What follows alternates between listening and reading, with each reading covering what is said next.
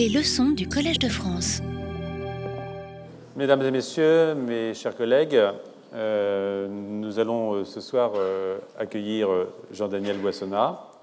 Et c'est euh, Gérard Berry, euh, qui est euh, professeur titulaire de la chaire euh, Algorithmes, Machines et Langages, qui va présenter euh, ce nouveau collègue, qui occupera cette année la chaire annuelle Informatique et Sciences numériques. Alors, une fois encore, euh, je le fais régulièrement, euh, je veux rappeler l'importance que euh, revêtent les chaires annuelles qui nous permettent d'accueillir sur des thèmes essentiels des collègues dont l'apport a marqué leur discipline de façon décisive, et aussi de fournir un enseignement diversifié aux auditeurs du Collège de France. La chaire Informatique et Sciences numériques est une chaire mécénée par l'Institut national de recherche en informatique et en automatique, ou INRIA, un fleuron de la recherche française qui est dirigé par Antoine Petit. C'est là pour nous une collaboration extraordinairement importante que nos deux institutions mènent depuis deux mille neuf. C'est d'ailleurs Gérard Berry qui en fut le premier titulaire.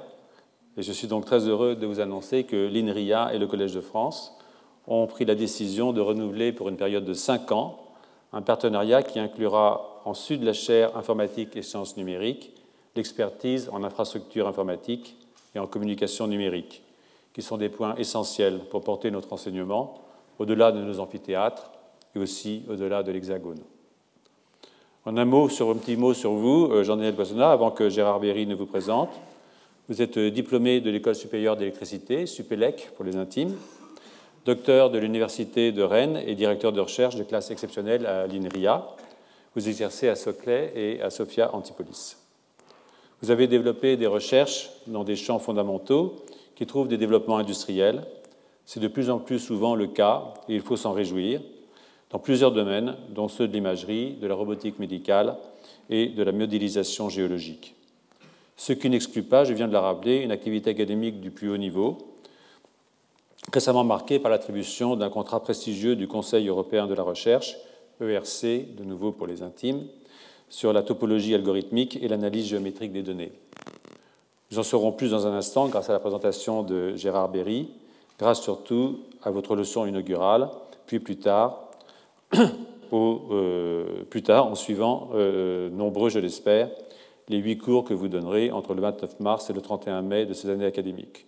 Je vous souhaite donc la bienvenue et passe la parole à votre présentateur.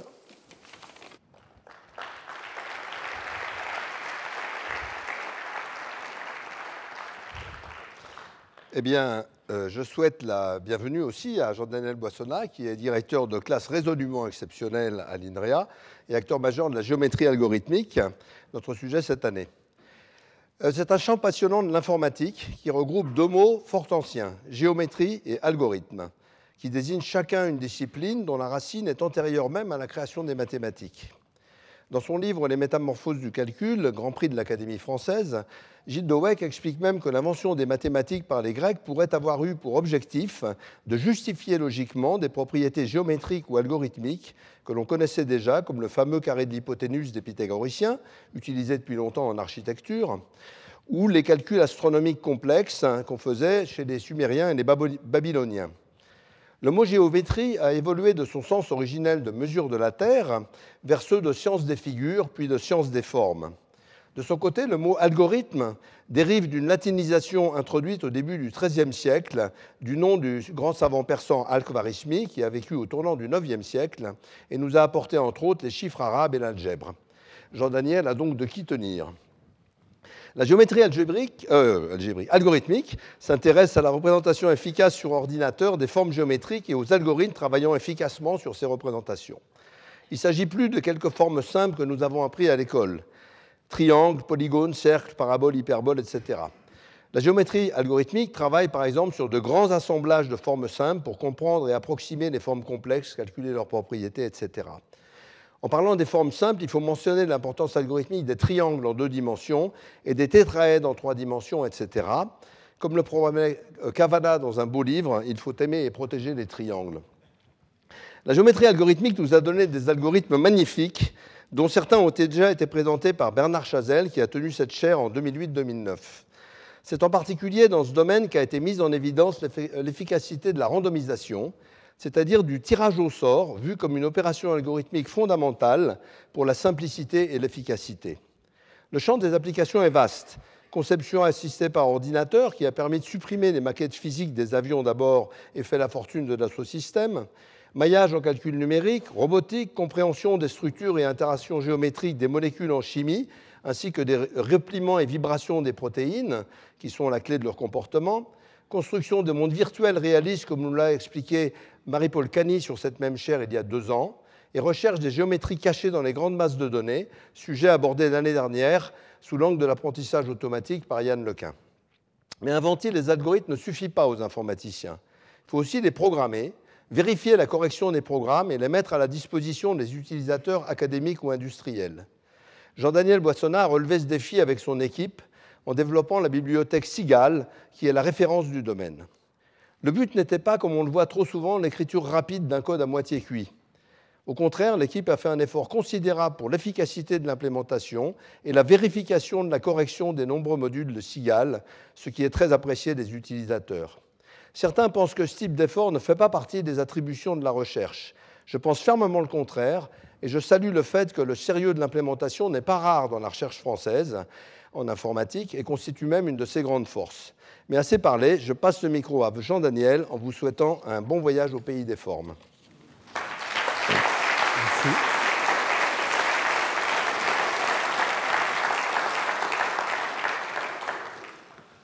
Merci Gérard. Monsieur l'administrateur, mesdames et messieurs les professeurs, chers collègues, chers amis, l'un des plus grands géomètres du vingtième siècle, Harold Coxeter, qu'on voit sur l'image, écrivait en mille neuf cent soixante-sept : Au cours des siècles, la géométrie s'est développée.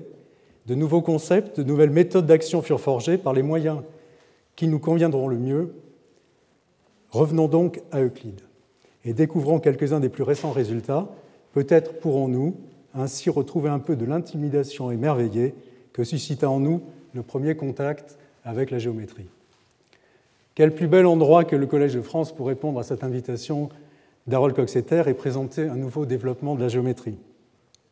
Le sujet de ce cours, que le Collège de France euh, me fait l'honneur de me confier, euh, porte sur la géométrie algorithmique. La géométrie, dont les origines remontent à celles de l'humanité, ne pouvait pas ignorer les évolutions spectaculaires de l'informatique et des sciences du numérique, ici même décrites par Gérard Berry et mes prédécesseurs à cette chaire. Cette leçon inaugurale est donc une invitation à découvrir le rôle que la géométrie joue dans notre monde devenu numérique, et quelques-unes des nouvelles questions nées du rapprochement de la géométrie et de l'informatique. J'aimerais commencer la leçon par évoquer les origines de la géométrie algorithmique. L'histoire de la géométrie algorithmique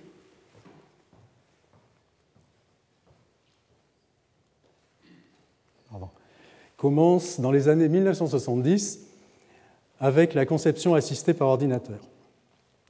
Il s'agit de, de résoudre un problème industriel, créer un outil informatique simple qui permette aux dessinateurs de modéliser des surfaces en trois dimensions comme des carrosseries de voitures et de piloter des machines à commande numérique.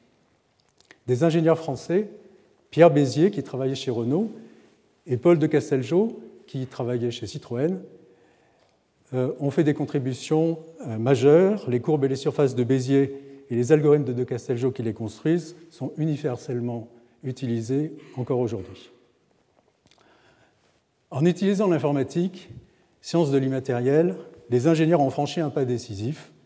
La C A O s'affranchit des maquettes physiques, lourdes et encombrantes, et des représentations deux D réductrices, plans, dessins industriels, coupes, projections. Elle leur substitue une véritable représentation tridimensionnelle, virtuelle, mais effective. Ces nouveaux modèles objectivent la représentation de formes tridimensionnelles et en simplifient radicalement le traitement, la reproduction et la transmission. Ils ouvrent de nouveaux champs d'application aux créateurs de formes tridimensionnelles, ingénieurs, médecins ou artistes, comme l'ont rappelé ici Nicolas Ayache et Marie-Paul Cani. Une deuxième étape décisive dans le développement de la modélisation trois D va être l'invention de capteurs permettant de numériser des formes tridimensionnelles. Permettez-moi de, d'évoquer un souvenir personnel. C'était en mille neuf cent quatre-vingts, à l'INRIA, devenu l'INRIA, l'Institut en recherche, de recherche en informatique automatique dirigé par Jacques Lions. Je venais juste d'être recruté comme chercheur dans le groupe de François Germain, qui, avec Georges Crisé, avait inventé un capteur complètement novateur. Ce capteur comportait un faisceau laser, on le voit à gauche, un faisceau laser dont la direction était contrôlée à l'aide de deux miroirs et trois caméras linéaires repéraient le point éclairé par le laser, ce qui permettait par triangulation de calculer les coordonnées du point lumineux éclairé. Plus besoin de palpeurs et de systèmes mécaniques compliqués. Pour la première fois, un système simple, rapide et précis permettait de mesurer des formes tridimensionnelles. La numération trois D a beaucoup évolué depuis, et on voit en bas euh, un descendant du prototype de Germain et Crisé qu'on trouve dans les grandes surfaces, et bientôt vous trouverez ce genre de capteur dans votre téléphone. Par ailleurs, de nombreux systèmes de numérisation trois D ont été inventés depuis. On mesure aujourd'hui de façon routinière des formes tridimensionnelles de l'échelle atomique à l'échelle astronomique,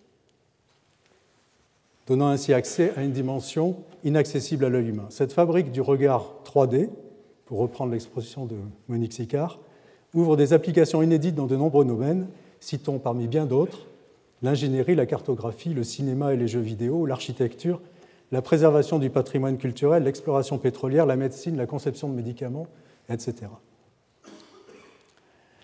L'approche des ingénieurs de la C A O est avant tout destinée à la modélisation de formes relativement simples. Elle est bien résumée par la jolie formule « formes et formules ». Mais elle ne permet pas de modéliser les formes complexes de la nature ou les statues de Michel-Ange. L'apparition de données trois D va changer la perspective. Les formes sont très variées, les données massives, plusieurs millions de points sont nécessaires pour représenter certains objets complexes, les tailles des données et la complexité des algorithmes deviennent des préoccupations majeures. Ces questions sont au centre de la thèse de Michael Shamos, qui soutient à Yale en mille neuf cent soixante-dix-huit euh, une thèse qu'il intitule Computational Geometry, qu'on traduit en français par géométrie algorithmique. Michael Shamos est un théoricien de l'algorithmique qui veut étudier les interactions entre géométrie et calcul. Son objectif est de fonder un nouveau sujet en étudiant de manière systématique les problèmes géométriques du point de vue algorithmique. Voici un extrait de sa préface que j'ai traduite. Cette thèse examine les questions qui se posent quand on cherche à résoudre des problèmes géométriques avec un ordinateur, ce qui, surtout à l'époque, nous oblige à considérer des aspects du calcul géométrique qui ne sont simplement pas abordés par les mathématiques classiques. Des nouvelles méthodes sont requises. Alors pour faire comprendre la démarche de, de Shamos, euh, je vous présente un problème parmi beaucoup d'autres euh, auquel il s'attaque et qui va résoudre de manière optimale. Il s'agit de trouver dans un ensemble de n points du plan les deux points qui sont les plus proches. C'est une question d'apparence très simple. Il suffit de considérer tous les segments qui relient deux points et prendre le plus court. Mais comme il y a n fois n moins un sur deux, c'est-à-dire un nombre quadratique de paires de points, cet algorithme naïf serait quadratique. La solution de Michael Shamos est beaucoup plus efficace et sa complexité est de l'ordre de n log n opérations élémentaires. Le temps de calcul se trouve ainsi divisé par un facteur considérable quand n est grand. Par exemple, si n vaut dix millions, le nombre de pixels dans votre appareil photo, peut-être pas même, euh, le temps de calcul passe de la semaine à la seconde.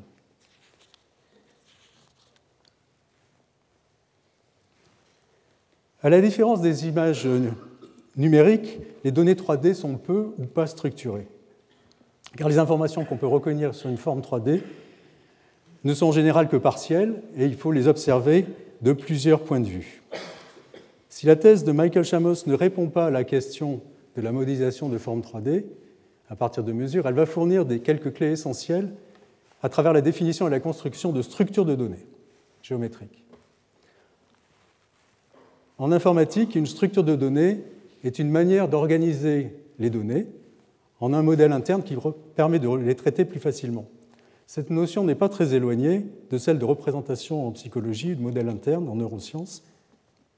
Et notre cerveau est prodigieusement doué pour cartographier notre environnement et en construire des représentations internes qui vont lui permettre de planifier des actions.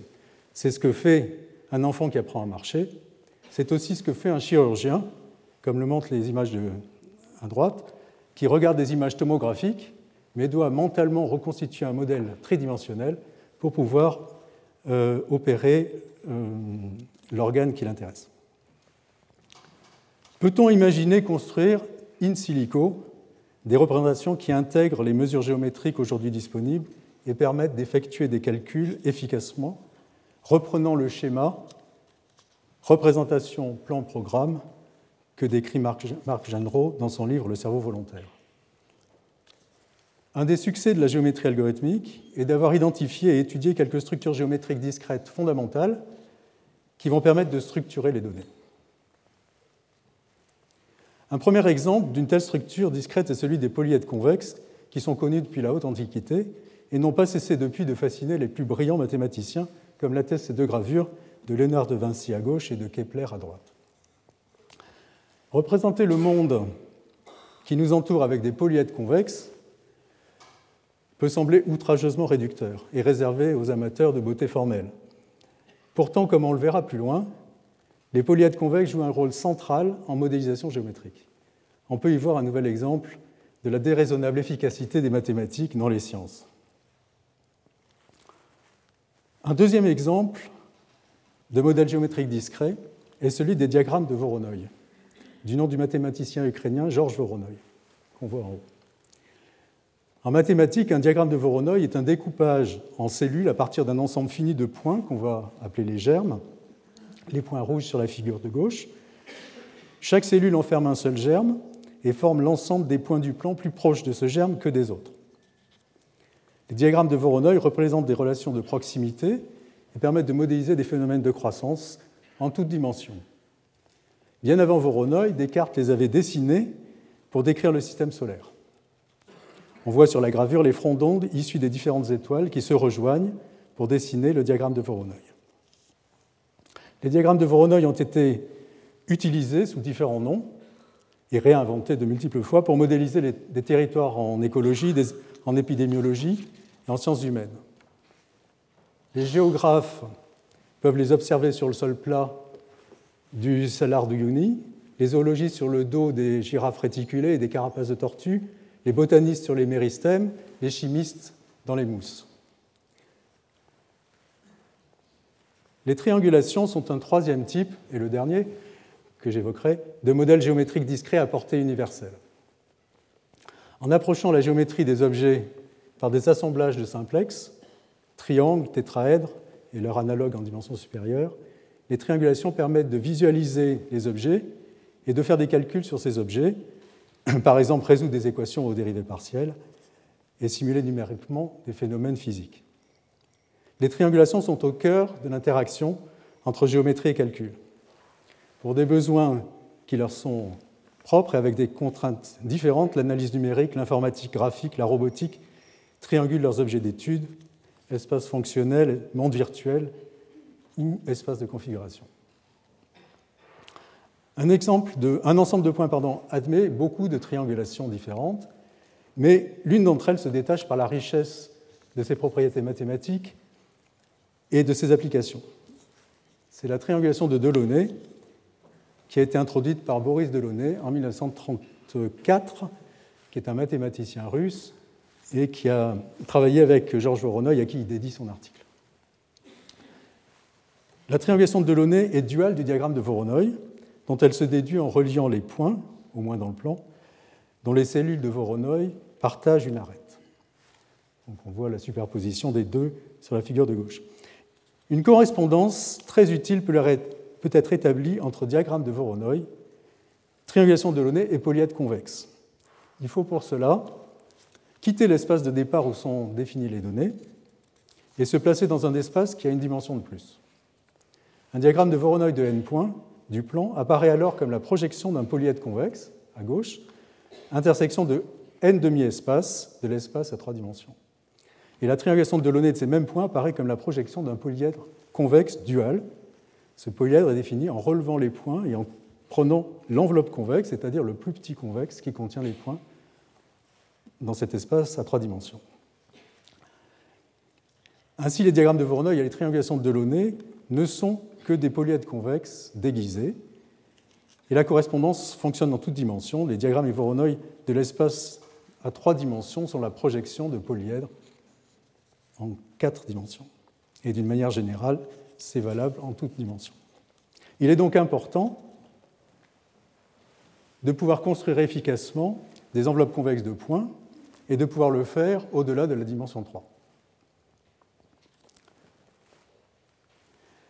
Alors pour vous donner une idée, au moins à ceux qui ne sauraient pas ce que c'est qu'un algorithme, euh, je vais vous présenter très rapidement l'algorithme d'enveloppe convexe, puisque c'est l'objet central de cette euh, leçon, dans le cas plan. Cet algorithme est dû à Ronald Graham, qui est un mathématicien euh, très connu pour ses travaux en mathématiques discrètes. Pour la calculer, donc, euh, on va commencer par ordonner les points. Alors voilà ce qu'on veut calculer. Et on part d'un point central, on, on ordonne tous les autres points autour de ce point, ça nous donne un polygone, et on va parcourir ce polygone à partir du point le plus à gauche, et on marche le long des arêtes du polygone. Chaque fois qu'on tourne à gauche, on continue, et chaque fois qu'on tourne à droite, on recule en éliminant un point, le point concave. Et on continue, un sommet concave, on recule, un sommet concave, on recule, et quand on rejoint le point de départ, on a fini.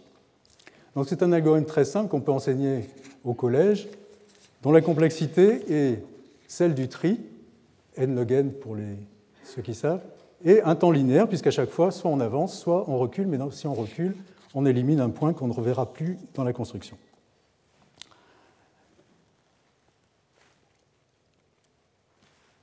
Est-ce qu'on peut généraliser cet algorithme en dimension trois? La réponse est oui. Et la première question à laquelle il faut se, qu'il faut se poser, c'est de savoir quelle est la complexité du résultat. Donc, si on a n points dans l'espace de dimension trois, combien est-ce qu'on a d'arêtes et de faces dans un, dans un polyèdre convexe? Donc, la réponse est donnée, pardon, est donnée sur ce timbre. On le voit ici. Et euh, c'est la formule de Euler, très connue, qui dit que le nombre de sommets moins le nombre d'arêtes plus le nombre de faces est un invariant qui vaut deux pour tous les polyèdres convexes. On en déduit facilement que le nombre d'arêtes et de faces en dimension trois est linéaire, dépend linéairement du nombre de sommets.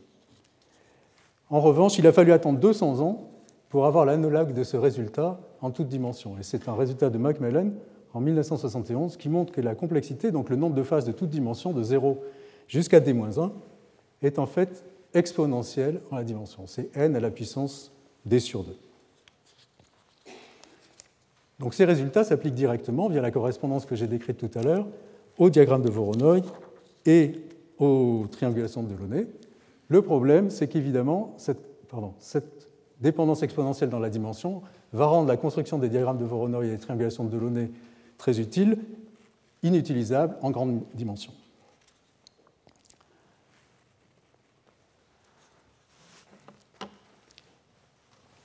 Pour ce qui est de l'enveloppe convexe en dimension trois, l'algorithme de Graham était limité à la dimension deux, mais on peut concevoir très...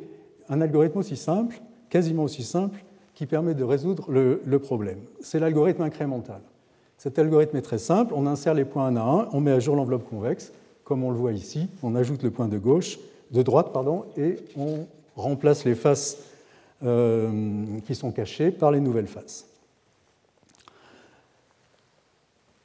Cet algorithme incrémental est très simple, il insère les points donc un à un, mais euh, il n'est pas optimal. Et en dimension trois en particulier, il est quadratique. Comment concilier donc, le point de vue du programmeur qui cherche des algorithmes simples à programmer, comme celui-là, et le point de vue du théoricien qui cherche des algorithmes de complexité optimale? C'est l'introduction d'une part de hasard dans les algorithmes qui va permettre de concilier ces points de vue et constitue une des avancées les plus fécondes en géométrie algorithmique, et au-delà dans toute l'algorithmique. Le premier algorithme randomisé est un algorithme géométrique dû à Michael Rabin, qui est prix Turing mille neuf cent soixante-seize, mais ce sont Ken Clarkson et Peter Shor qui vont, dans les années quatre-vingt-dix, introduire un formalisme général pour concevoir et analyser des algorithmes randomisés. Ils montrent en particulier que si les points sont insérés dans un ordre aléatoire, cet algorithme incrémental si simple est optimale en toutes dimensions. L'algorithme effectue des choix aléatoires, mais il fournit toujours la solution exacte. Et aucune hypothèse n'est faite sur les, sur les données d'entrée. C'est uniquement le déroulement de l'algorithme, non son résultat, qui comporte une part de hasard. L'introduction du hasard a donc permis d'adapter un algorithme très simple, et tout, tout en lui gardant sa simplicité, de le rendre optimal en moyenne et très efficace en pratique. On peut calculer, comme c'est indiqué, une triangulation de données trois D d'un million de points en quelques secondes. De très nombreux travaux auxquels nous avons participé activement avec certains membres de l'assistance ont permis d'étendre le travail fondateur de Clarkson et Shor. Plusieurs livres ont été écrits sur le sujet et les algorithmes randomisés occupent aujourd'hui une place essentielle en algorithmique. Le cours en donnera plusieurs exemples. Calculer vite est important, mais calculer de manière fiable l'est peut-être encore plus. Cette question a été ignorée des premiers travaux en géométrie algorithmique. La thèse de Shamos utilise pour analyser la complexité des algorithmes un modèle de calcul où les ordinateurs sont capables de faire toutes les opérations sur les nombres réels euh, avec un coût unitaire, ce qui est évidemment pas réaliste puisque les ordinateurs ne peuvent représenter que des nombres finis. Ce modèle simpliste, qui évacue les questions arithmétiques, permet d'utiliser la puissance du continu et de s'appuyer aveuglément sur des siècles de mathématiques. Ceci a conduit à un essor rapide du domaine, et ce modèle reste encore le, standard, le modèle standard dans le domaine. Mais un algorithme correct pour ce modèle ne l'est plus si on utilise pour représenter les nombres réels leur approximation par des nombres machines. On pourrait penser que la très grande précision des ordinateurs est suffisante pour régler ce genre de, de problème, mais en fait, il n'en est rien, et ça a été un immense problème pour les algorithmes géométriques. La difficulté vient du fait que les structures géométriques ont une double nature, combinatoire et géométrique. C'est ce que montre le moine Pacioli, une main sur un livre d'arithmétique et une main sur une figure géométrique. Pour bien comprendre, revenons à l'algorithme d'enveloppe convexe de point du plan. Le déroulement de l'algorithme est contrôlé par un unique test géométrique qui est de savoir si on tourne à droite ou si on tourne à gauche, ce qui est pareil que savoir si un triangle est orienté dans le sens direct ou dans le sens inverse. L'évaluation d'un prédicat aussi simple que le prédicat d'orientation peut déjà poser des problèmes, comme on le voit ici. Ici, euh, les auteurs de ce papier ont calculé ce prédicat dans le cas où trois points sont presque alignés, et comme on le voit, le triangle du haut devrait être tout bleu, le triangle du bas tout rouge et les points jaunes correspondent à des points alignés uniquement sur la, le long de la diagonale, ce qui est visiblement faux quand on utilise les nombres flottants de la machine. Cette question des liens entre géométrie et arithmétique n'est pas nouvelle, et nous sommes un peu devant la même situation que les Grecs, qui savaient, par l'absurde, démontrer que racine de deux, la longueur de la diagonale d'un carré de côté unité, était irrationnelle, était non pas représentable dans leur système arithmétique, qui ne connaissait que les nombres entiers et les fractions. Et pourtant, on peut voir des tablettes babyloniennes comme celle-là, beaucoup plus anciennes, qui savaient calculer des approximations de racine de deux avec une très grande précision. Le programmeur est donc un peu comme l'esclave Ménon, il ne dispose que des nombres machines représentés dans son ordinateur, typiquement les nombres entiers et les nombres flottants, et il ne peut pas représenter exactement certaines quantités qui interviennent dans les algorithmes géométriques. Et ce problème n'est pas qu'un problème local, c'est un problème qui peut se propager très loin dans les programmes et causer des, des, des bugs profonds très difficiles à découvrir et à corriger. Les prédicats sont en général des polynômes et on pourrait éliminer les problèmes numériques liés à leur évaluation en effectuant tous les calculs de manière exacte en utilisant le calcul formel. Mais les polynômes en jeu sont rapidement de grand degré, le prédicat de d'orientation et de degré D en dimension D, et cette solution serait très coûteuse et ralentirait beaucoup les programmes. On peut exploiter de manière plus subtile euh, la double nature des algorithmes géométriques. On dispose aujourd'hui de méthodes très performantes qui permettent de faire du calcul géométrique rigoureusement fiable, sans pénaliser de façon significative les temps de calcul en pratique. Ces avancées ont fait le succès de la bibliothèque CIGAL, dont Gérard a parlé, euh,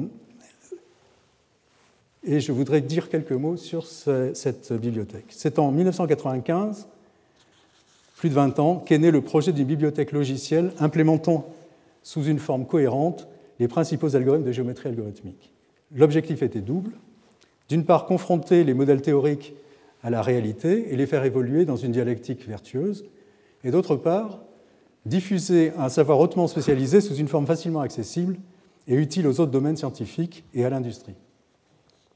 Le développement de CIGAL a été une longue aventure scientifique et humaine qui a engagé plusieurs universités et instituts en Europe pendant plus de vingt ans. Les principaux contributeurs sont mentionnés ici. Et ce que je voudrais euh, souligner, c'est que le développement de logiciels de grande envergure comme CIGAL est un travail de nature fondamentale et de longue haleine, qui se distingue des de la programmation d'applications. Il est mené dans le cadre de la recherche académique, au moins dans une longue période initiale. Il a un rôle structurant pour la discipline, avant d'être un produit exportable vers les autres domaines et le monde industriel. La mise au point de CIGAL n'a été possible qu'en réunissant des compétences scientifiques variées en algorithmique, programmation, arithmétique des ordinateurs, et aussi des compétences touchant à l'organisation du, tra de, du travail de développement, ce à quoi les chercheurs ne sont pas nécessairement bien préparés, et aussi, bien sûr, en obtenant des financements européens pérennes. CIGAL comporte aujourd'hui sept cent mille lignes de code, une documentation de trois mille pages, plus de mille utilisateurs. C'est devenu le standard en géométrie algorithmique. Et la bibliothèque est distribuée sous une licence open source, ce qui a permis sa large diffusion dans le milieu académique. Et elle est également commercialisée par une start-up, Geometry Factory, et intégrée à de nombreux produits commerciaux dans des domaines variés à travers le monde.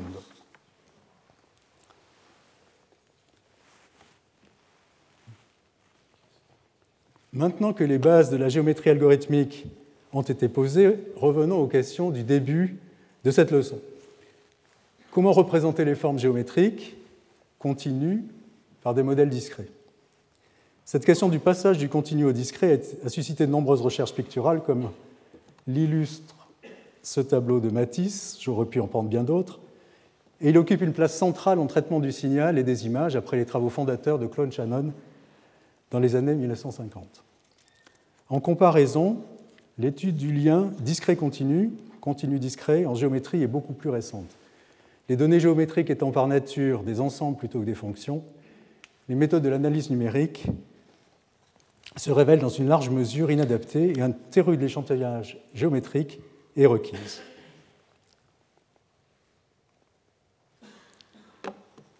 Commençons par examiner le cas des surfaces qui interviennent dans les multiples applications de la visualisation d'objets tridimensionnels. Mailler une surface consiste à échantillonner la surface et à relier les points de manière à former une surface triangulée dans l'espace de dimension trois. On comprend que pour offrir des garanties, l'échantillon devra être suffisamment dense et l'échantillon devra être d'autant plus dense que la forme à mailler sera complexe. Pour caractériser cette complexité, Herbert Federer, le fondateur de la théorie de la mesure géométrique, a introduit une quantité baptisée la portée, rich en anglais, qui résume en une seule variable la façon dont l'objet est géométriquement plongé dans l'espace. Pour ça, il faut d'abord définir, pardon, définir l'axe médian, qui est en bleu ici, et qui est le lieu des points qui ont deux plus proches voisins sur l'objet, ici la courbe. Et le rich va être la distance, la plus petite distance entre un point de euh, la courbe et son axe médian. La portée se définit, la, pardon, comme on le voit sur la figure, la portée prend en compte la courbure de l'objet, c'est-à-dire qu'elle est petite si l'objet a une forte courbure, et également son étranglement, comme on le voit au centre de l'image. Voilà définie la complexité des formes, au moins pour un début. Maintenant, quelles sont les qualités qu'on attend du maillage ? Donc, je voudrais lister trois qualités essentielles très rapidement. La première, c'est la distance. On veut évidemment que le maillage et l'objet de départ soient proches. Mais que veut dire proche ? En haut à gauche, vous avez ici la distance de Hausdorff. Deux, deux objets vont être à la distance de Hausdorff d si tout point de l'un est à distance au plus d de l'autre et vice-versa. Cette distance est très utile mais aussi assez grossière. Et on voit sur l'image en bas à droite deux courbes, la rouge et la bleue, dont la distance de Hausdorff, dh, est petite, mais qui sont très différentes. Et si vous vous promenez sur la courbe rouge avec votre chien sur la courbe droite, la longueur de la laisse vous donnera une, une idée de, sa, de, la, de la distance entre les deux courbes, qui n'est pas du tout la même, c'est ce qui est indiqué ici et qu'on appelle la distance de Frachet. Deuxième, euh, deuxième critère de qualité, les angles. Si on prend des points sur un cylindre, de façon aussi dense qu'on le veut, euh, on peut construire une approximation dont les facettes font un angle arbitrairement loin de, euh, des, des, des normales à la surface. C'est le fameux lampion de Schwartz. Et si on veut euh, modéliser la façon dont la lumière est réfléchie par le cylindre en utilisant une telle approximation, ou calculer l'aire du cylindre en calculant l'aire de l'approximation, on, on va être conduit à une catastrophe. Dernier euh, critère de qualité, la connectivité, son nombre de composantes, son nombre de trous. On veut que le maillage ait le même type topologique que la surface, c'est-à-dire qu'on puisse déformer continuellement l'un en l'autre et vice-versa, tout en préservant, sans, sans déchirer euh, l'objet. C'est ce qu'on voit sur la figure en, en haut à droite, où on voit un, un mug se déformer en un donut en préservant le trou. Donc c'est ça qu'on appelle avoir le même type topologique. En revanche, sur la figure du bas, on voit des... des membranes ici euh, qui ne devraient pas exister et qui font que les types topologiques de cette reconstruction et de la statue d'origine ne sont pas les mêmes. Pour répondre à ces exigences, les, la géométrie algorithmique a adapté la notion de triangulation de Delaunay au cas d'une surface à travers le concept de triangulation restreinte. La figure de gauche montre un, un ensemble de points rouges sur une courbe du plan et son diagramme de Voronoi. On indique en trait plein les arêtes qui traversent la courbe, en pointillé les autres. Et ce qu'on va faire, c'est qu'on va prendre le dual de ces arêtes dans la triangulation de Delaunay, ce qui donne les arêtes. Pour les arêtes rouges en trait plein, on a pour dual les arêtes bleues en trait plein, et pour les arêtes pointillées, donne des arêtes bleues pointillées. L'ensemble des arêtes en trait bleu plein constitue la triangulation de Delaunay restreinte, et comme on le voit, c'est une bonne approximation de la courbe. La définition est très générale, en particulier pour les surfaces, on le voit illustré par la figure du bas. La triangulation restreinte va être un ensemble de triangles, dual des arêtes de Voronoi qui coupent la surface. Un ensemble de travaux initiés par Aminta et Bern, auxquels on a participé, ont montré que si l'échantillon est suffisamment dense, dense étant reliée à la portée dont j'ai parlé tout à l'heure, alors la triangulation restreinte est effectivement une bonne approximation de la surface du point, du, des différents points de vue que j'ai mentionnés. Et non seulement c'est une bonne approximation, mais on peut la construire et donc avoir des maillages, euh, des maillages de surface ou de volume. C'est ce qui est montré ici, ce qui est nécessaire si on veut faire des opérations chirurgicales robotiques, par exemple, ou bien faire des simulations de phénomènes physiques. Donc ce logiciel, cet algorithme est, est, est à la fois très simple et efficace et a été utilisé dans de nombreuses applications. Je montre ici un, un autre exemple, qui est un logiciel commercialisé par Bentley Systems, auquel on a, on a participé et qui utilise, euh, qui utilise CIGAL. Ce logiciel permet, à partir d'images aériennes ou de drones ou d'images au niveau de la rue, de construire des modèles tridimensionnels et d'utiliser ces modèles pour différentes applications, en particulier pour euh, créer des environnements euh, virtuels trois D, de, une réalité qui permet ensuite de construire des infrastructures comme des, des ponts ou des routes. On a considéré ici que les surfaces de l'espace de dimension trois. Mais certains problèmes se posent en dimension supérieure à trois, et il est utile de trianguler des surfaces plongées dans des espaces de plus grande dimension. Celles-ci se rencontrent naturellement quand on s'intéresse au système dynamique et à la modélisation euh, du mouvement des systèmes articulés. Un exemple est donné par l'étude des paysages énergétiques des molécules. Une molécule est un ensemble d'atomes animés de certains mouvements, les uns par rapport aux autres, et les différentes positions prises par la molécule lorsque ces déformations se produisent, s'appellent les conformations de la molécule. On peut produire un grand nombre de conformations d'une molécule en simulant la dynamique moléculaire. Si la molécule est formée de n atomes, cette conformation est caractérisée par trois n atomes, les trois coordonnées par atome, et on peut représenter donc chaque conformation comme un point dans un espace de dimension trois n. L'ensemble des conformations obtenues par dynamique moléculaire sera un nuage de points dans ce grand espace. Récemment, des mathématiciens et des chimistes ont pu décrire précisément l'espace des configurations du cyclooctane, qui est une petite molécule, C huit H seize, avec vingt-quatre atomes, un alcane cyclique qui est utilisé dans la fabrication des plastiques et qui est étudié depuis plus de quarante ans. En analysant un ensemble d'un million de points de cet espace de dimension soixante-douze, chacun décrivant donc une conformation du cyclooctane, les auteurs ont pu établir que l'espace des conformations du cyclooctane est une surface de dimension deux composée d'une sphère et d'une bouteille de Klein. Alors pour ceux qui ne le sauraient pas, une bouteille de Klein, c'est une surface de dimension deux, mais qu'on ne peut pas plonger, qui est non orientable et qu'on ne peut pas plonger dans l'espace de dimension trois. Au-delà de son intérêt intrinsèque, cette découverte ouvre de nouvelles pistes pour comprendre le paysage énergétique du cyclooctane et étendre ce type d'analyse aux plus grandes molécules, en particulier aux protéines, aurait des implications considérables.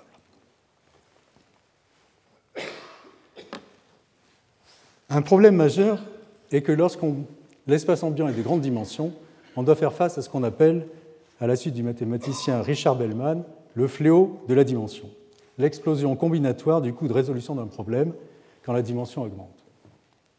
En géométrie algorithmique, ce phénomène se traduit notamment par le fait que les structures géométriques utilisées en petite dimension, même les plus simples, comme les polyèdres, les triangulations, les grilles, voient leur taille grossir de manière exponentielle dans la dimension ambiante. On le voit sur la figure, si on prend une résolution de mille, une image aura un million de pixels, en dimension trois, il faudra un milliard de voxels, et en dimension six, on est loin des soixante-douze, il en faudra dix puissance dix-huit. On ne peut donc pas trianguler un espace de grande dimension comme l'espace de, de la, du cyclooctane. On peut en revanche contourner la difficulté lorsque la structure qu'on cherche à trianguler est une variété de petite dimension, comme c'est le cas du cyclooctane, qui est une surface de dimension deux. La notion de variété topologique généralise celle de courbe et de surface, qui sont les variétés de dimension un et deux. D'une manière générale, une variété de dimension m est un objet non linéaire, tel que le voisinage de tout point peut être déformé en un morceau de plan de dimension m topologiquement équivalent. La dimension m de la variété ne doit pas être confondue avec la dimension de l'espace ambiant dans laquelle la variété est plongée. Comme on l'a vu, les conformations du cyclooctane sont décrites dans un espace de dimension soixante-douze, mais la, vari... la dimension de la variété, la dimension intrinsèque, est de dimension deux.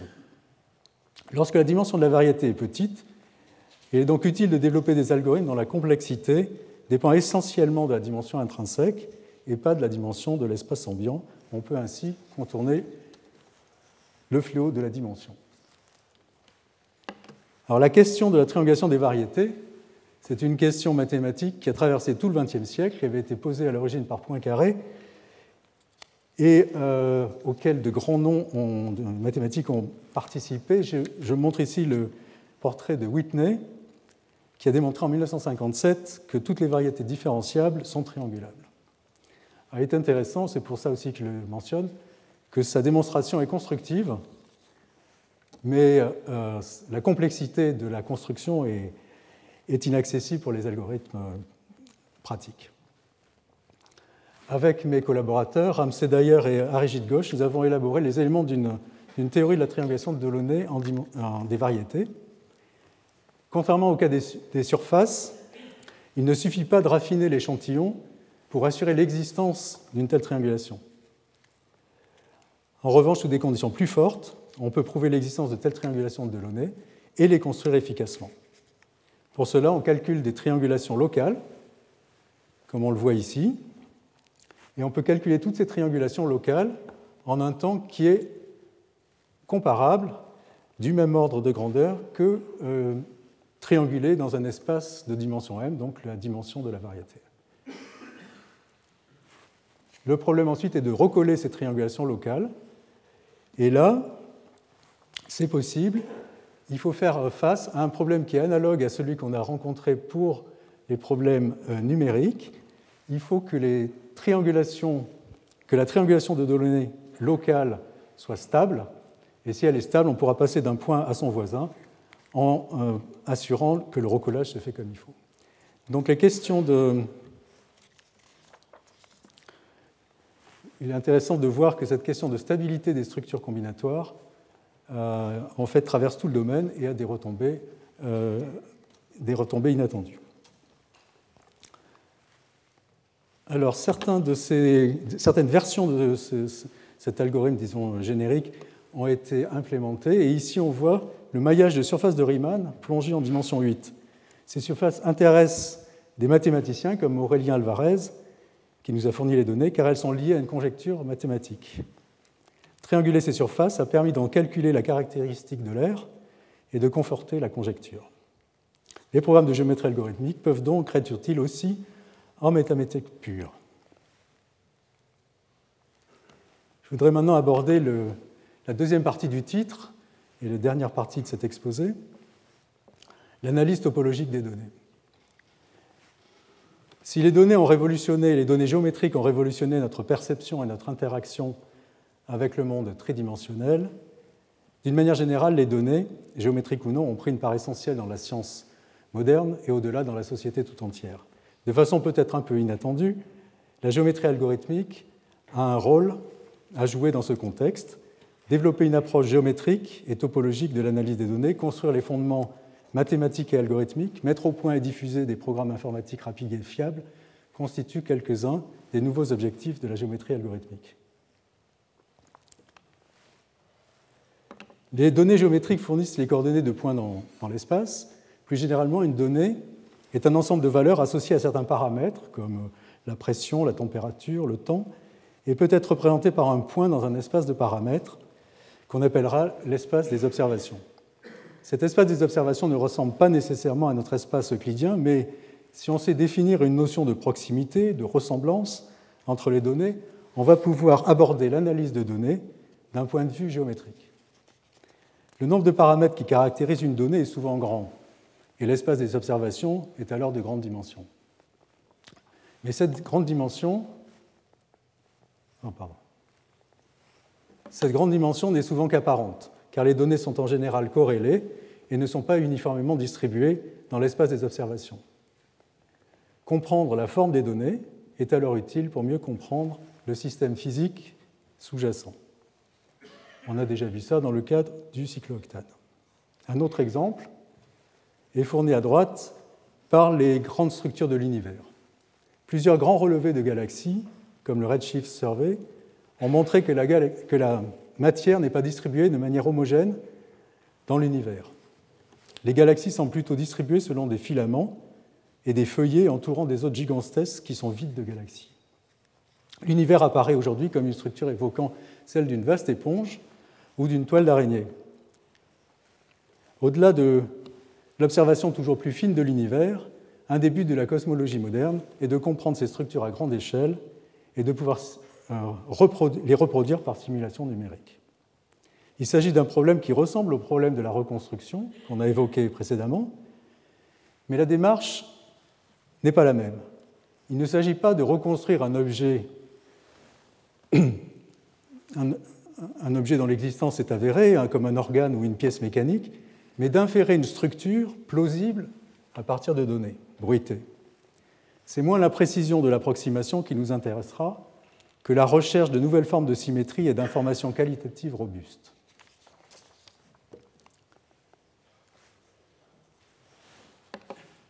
Rassembler les données en clusters, en groupes de données voisines, c'est une première question importante pour comprendre l'organisation spatiale des données. Quand les clusters ont une forme complexe, une méthode couramment utilisée consiste à estimer localement la densité des données et rechercher des pics dans cette densité. En pratique, l'estimation de la densité est bruitée et il s'agit d'en détecter les modes significatifs et les distinguer de ceux peu importants qui sont dus au bruit. Cette, cette question n'est pas sans rappeler la notion de hauteur de culminance des alpinistes, qui est la différence d'altitude entre un sommet et le col le plus élevé qui permet d'atteindre un sommet encore plus élevé. On peut ainsi distinguer l'aiguille du Midi des sommets voisins qui ont presque la même hauteur. Une question de même nature se pose sur l'image qu'on voit en bas à gauche, qui représente l'interface, son approximation, l'interface entre matière blanche et matière grise dans le cerveau. On voit apparaître de petits tunnels, comme ici par exemple, qui ne sont que du bruit. Le problème est de savoir les distinguer des structures importantes.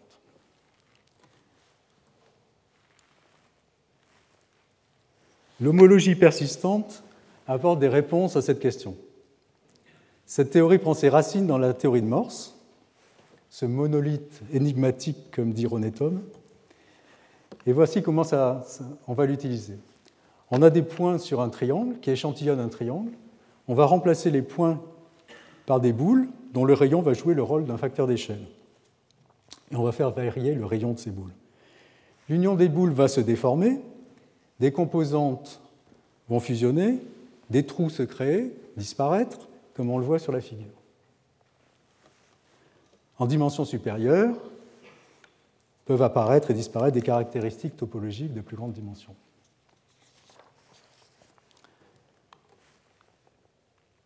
Ces caractéristiques topologiques peuvent être calculées grâce à l'homologie. On peut voir la formule de l'air pour les polyèdres comme un premier résultat de la théorie de l'homologie, mais c'est Henri Poincaré qui a vraiment, euh, bâti, qui a vraiment bâti les fondations du sujet. L'homologie peut être décrite par des nombres qu'on appelle les nombres de Betti. Le premier nombre de Betti, bêta zéro, compte le nombre de composantes connexes, un pour le tore. Bêta un, le nombre de cycles indépendants, deux, il y a le bleu et le, le rouge, deux cercles qu'on ne peut pas réduire à un point, contractés en un point. Et bêta deux, le nombre de cavités, l'intérieur du tore. Les nombres de Betti euh, suivants comptent les trous, l'analogue de trous en plus grande dimension. En analyse de données, bêta zéro pourra compter les clusters, bêta un les cycles qui apparaissent notamment quand des phénomènes périodiques sont en jeu, bêta deux les cavités qui sont en particulier importantes dans les structures poreuses. L'homologie est une notion plus grossière que l'équivalence topologique dont on a parlé pour les surfaces, mais elle conduit à des algorithmes efficaces d'algèbre linéaire quand on représente les espaces par des complexes simpliciaux. Ce qu'on voit en bas à gauche. La notion de complexe simplicial généralise celle de graphe et de surface triangulée. Un complexe simplicial est défini comme un assemblage de simplexes, des arêtes, des triangles, des tétraèdres, et cetera, qui se recollent le long de faces communes de dimensions plus petites. Un complexe simplicial utile dans ce contexte, c'est le complexe de Cech. On revient à l'union des boules, et si deux boules euh, ont une intersection commune, on va les relier par une arête. Si trois boules ont une intersection commune, on va les relier par un triangle, et etc. Ce complexe, euh, d'une manière générale, on construit le, le simplex de dimension euh, K euh, avec euh, K plus une boule qui ont une intersection non vide. Il faut considérer ce complexe comme une structure combinatoire abstraite qui n'est pas nécessairement plongée dans l'espace où vivent les points, comme on le voit sur la figure. Certains tétraèdres, ici, ne peuvent pas être plongés dans le plan. Le théorème du nerf de Jean Leray, éminent mathématicien, va nous être très utile. Donc, Jean Leray était un éminent mathématicien euh, qui a enseigné au Collège de France de mille neuf cent quarante-sept à mille neuf cent soixante-dix-huit et qui va établir un pont entre la topologie des objets géométriques et les complexes simpliciaux. Il découle du théorème du nerf que le complexe de Cech, qu'on vient de, de voir, a la même homologie que l'union des boules. Nous avons maintenant tous les ingrédients ou les ingrédients principaux pour développer l'algorithmique de l'homologie persistante. C'est à partir des années deux mille, sous l'impulsion d'Herbert et d'Elsbrunner à droite et de Gunnar Carlsson à gauche, que l'homologie persistante s'est vraiment développée et que les questions algorithmiques ont été abordées. L'homologie persistante est aujourd'hui un, un outil central en analyse topologique des données et l'objet de recherches très actives. La chaîne de traitement de l'homologie persistante est la suivante. Partant du nuage de points, on construit une suite de complexes implicites emboîtés qu'on appelle une filtration. On peut prendre le complexe de Cech qu'on a vu, qui représente donc le, le nerf de cette union de, de cet ensemble de boules, et regarder comment ce complexe va évoluer quand on va faire, euh, on va faire grossir le, le rayon des boules. Donc l'algorithme de persistance va parcourir cette filtration, cette suite de complexes imbriqués, repérer les changements topologiques qui vont se créer et construire un diagramme de persistance, on voit à droite. C'est un diagramme dans le plan dans lequel on va associer un point à chaque euh, élément topologique qu'on aura rencontré, une composante, un cycle, une cavité. La coordonnée, l'abscisse du point va être l'instant, la valeur du rayon pour laquelle elle est apparue, et l'ordonnée va être la valeur à laquelle elle a disparu. Donc les points sont tous en dessus de la diagonale. Les points qui sont situés loin de la diagonale sont ceux qui vont perdurer pendant la filtration, et c'est donc ceux qui vont être importants et qu'on va distinguer de, du bruit, qui vont être constitués par des...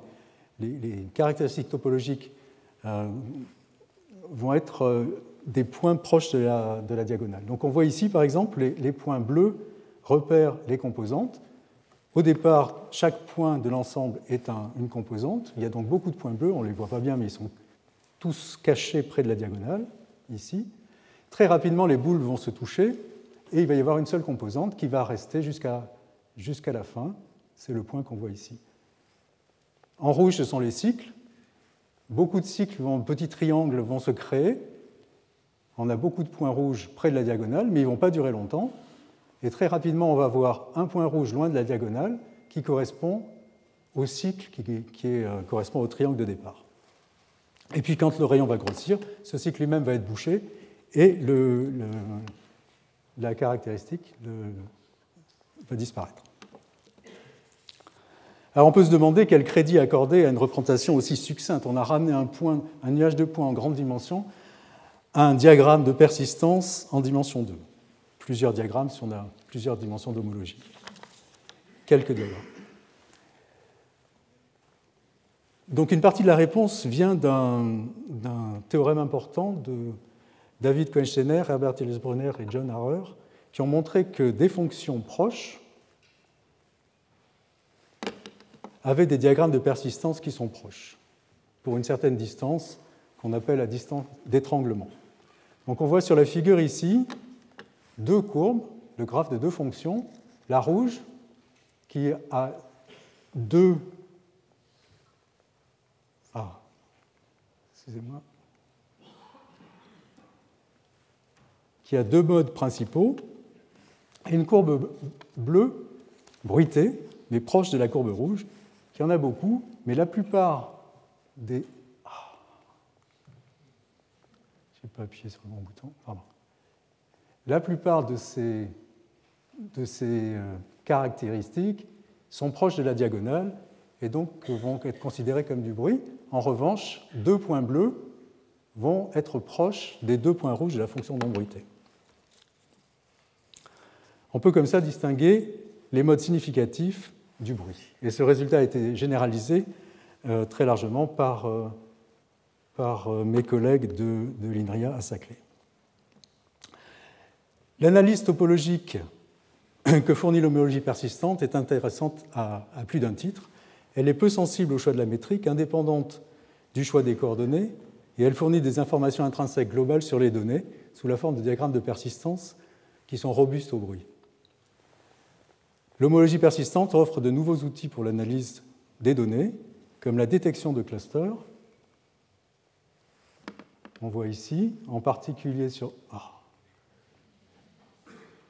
On voit ici que sur ce diagramme de persistance, associé à ce nuage de points, deux points se distinguent, sont loin de la diagonale, et ils correspondent au final aux deux classes, la bleue et la rouge, qui sont identifiées à droite. En dessous, vous avez le, un exemple analogue pour des données en dimension trois. On a jusqu'ici considéré le diagramme de persistance d'un seul nuage de points. quand on voulait analyser la structure géométrique, une question tout aussi importante est de comparer des nuages de points pour pouvoir les classer ou les reconnaître. On peut pour cela considérer les diagrammes de persistance comme des signatures des nuages de points et utiliser la, la distance d'étranglement pour mesurer la distance entre diagrammes de persistance et donc entre nuages de points. On construit ainsi une géométrie dans l'espace des diagrammes de persistance. C'est un nouveau champ de recherche passionnant, mais en topologie algorithmique et statistique que développera Frédéric Chazal dans son séminaire. Michael Shamos concluait sa thèse en citant Sherlock Holmes. Vous connaissez mes méthodes, appliquez-les. Ou tu connais mes méthodes, il parlait à Watson. On a vu que son invitation a été suivie et que la démarche algorithmique qu'il avait initiée a conduit à de nombreux développements utiles. Trente ans plus tard, la même invitation peut être lancée. On a vu comment, à la suite de la géométrie, une composante algorithmique de la topologie s'est développée pour proposer de nouveaux modèles et des programmes pour explorer le monde vertigineux des données. La mise en œuvre de cette théorie dans des applications réelles demande une algorithmique spécifique pour l'ensemble de la chaîne de traitement de l'homologie persistante. C'est ce que nous développons dans le cadre du projet Goody, qu'a mentionné euh, Gérard, financé par le Conseil européen de la recherche. Les nouveaux outils fournis par l'analyse topologique des données commencent à trouver des applications dans des domaines variés.